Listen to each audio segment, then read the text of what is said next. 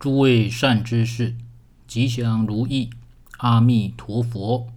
我是大吉法师。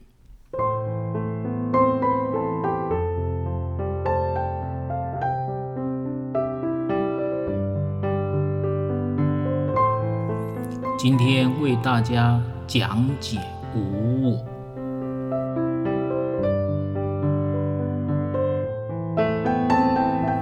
无我。不是没有心事，也不是没有轮回的主体，而是说，心事面对众缘和合的诸法，没有主控权。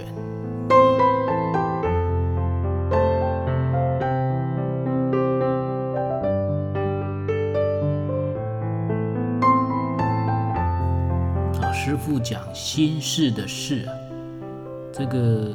大陆居士是讲心识第二身，啊，台湾是讲心事，啊，那师父已经习惯讲心事了，啊，大家明白一下。心事面对众缘和合的诸法，没有主控权。佛陀在《杂含经》里面举了一个例子，国王的例子。什么是国王？在自己的国家领土内，他有充分充分的主导权，对自己的土地想做什么，要盖什么，他就能够下决定、下决策。对那些犯法的人，要定什么罪，啊，国王也有充分的权利。这才叫国王嘛！如果你对自己的领土都没办法使用，啊，你对犯人赏善罚恶，啊，你对好人对坏人也没有什么赏善罚恶的权利，那怎么算国王呢？啊，所以国王是这样子的情况才可以叫国王。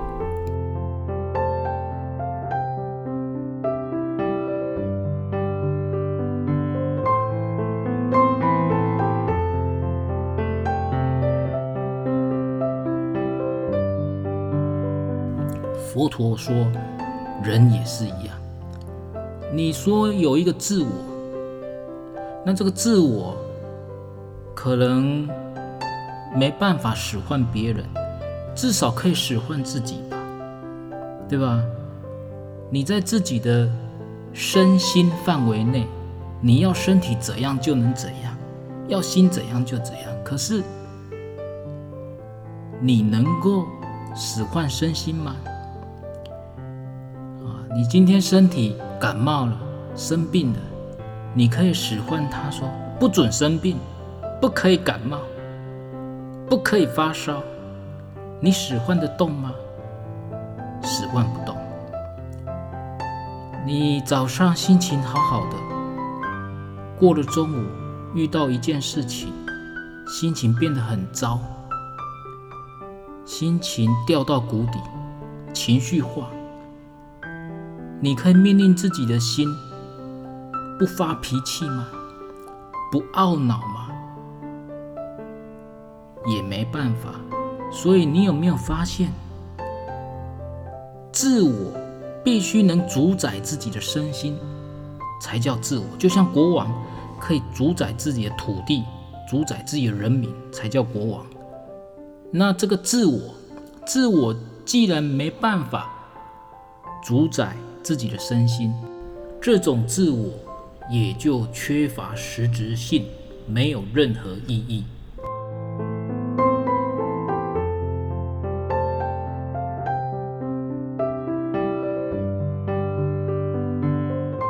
心事可以命令自己的脚走路，走到天涯海角，却命令不了生病的脚。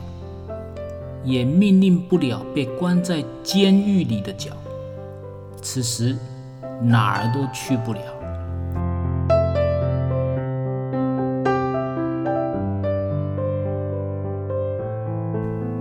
任何一举一动都没那么简单，都不是单纯的一个心事能决定的。如果你想走路到处旅游，要有大量的因缘具足。随便举几个因缘：第一，心事正常；第二，脚正常；第三，全身没什么大毛病；第四，没犯罪被关；第五，放假没工作；第六，没有家累，或者家人允许你出远门；第七，赚足够的钱；第八，订得到机票；第九，要去的地方没有天然灾害，如森林大火。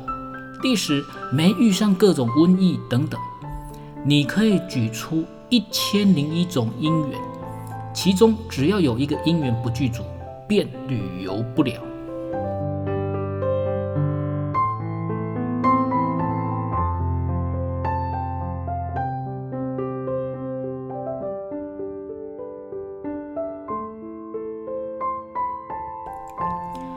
心事面对众因缘的时候，没有特权，没有主控权，没有主宰力。心事在一天的生活中面临种种决策时，特别苍白，充满无力感。如此，自我又在哪里？如果自我在任何一件又一件的小事上发挥不了什么作用的话，此时强调任何自我又有什么意思？变得毫无意义啊！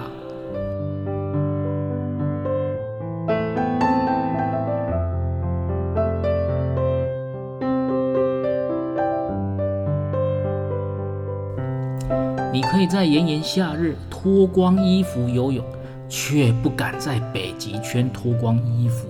小时候你想赶快长大，现在却想减缓老化的速度，不是同一个你吗？怎么前后判若两人？因为因缘变了。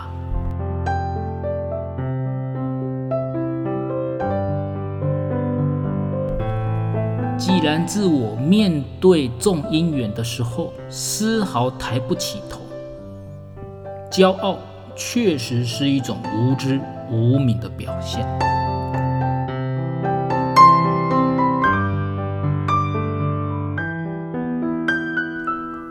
不是神创造万物，其实是众因缘创造万物，这才是最现实的说法。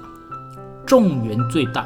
不是自我，众缘创造了现在的你，众缘决定了你的生，也决定你的死；众缘决定你的成功，也决定你的失败；众缘决定你继续在家里放假，也决定你是否恢复工作；众缘决定了你子孙满堂、家财万贯，也决定了你形单影只、家徒四壁；众缘决定你生死轮回。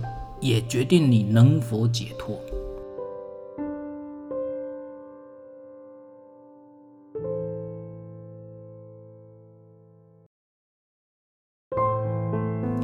既然都是众因缘在决定，自我也就无足轻重了。圣者与凡夫的差别在于，圣者取消了自我，随顺法性，彻底随缘；凡夫则用一辈子的努力。企图把自我强化到最高点，只是万万没想到，到了最后徒劳无功，万般带不去，唯有业随身啊！凡夫为了自我的成就，终其一辈子，已经造下无边的恶业。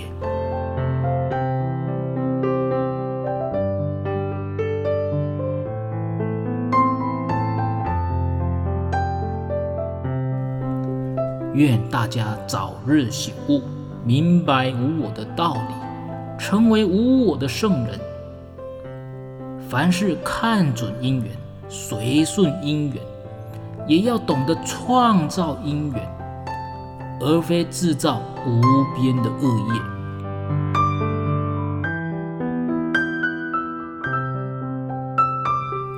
祝大家早日解脱，阿弥陀佛。善哉善哉。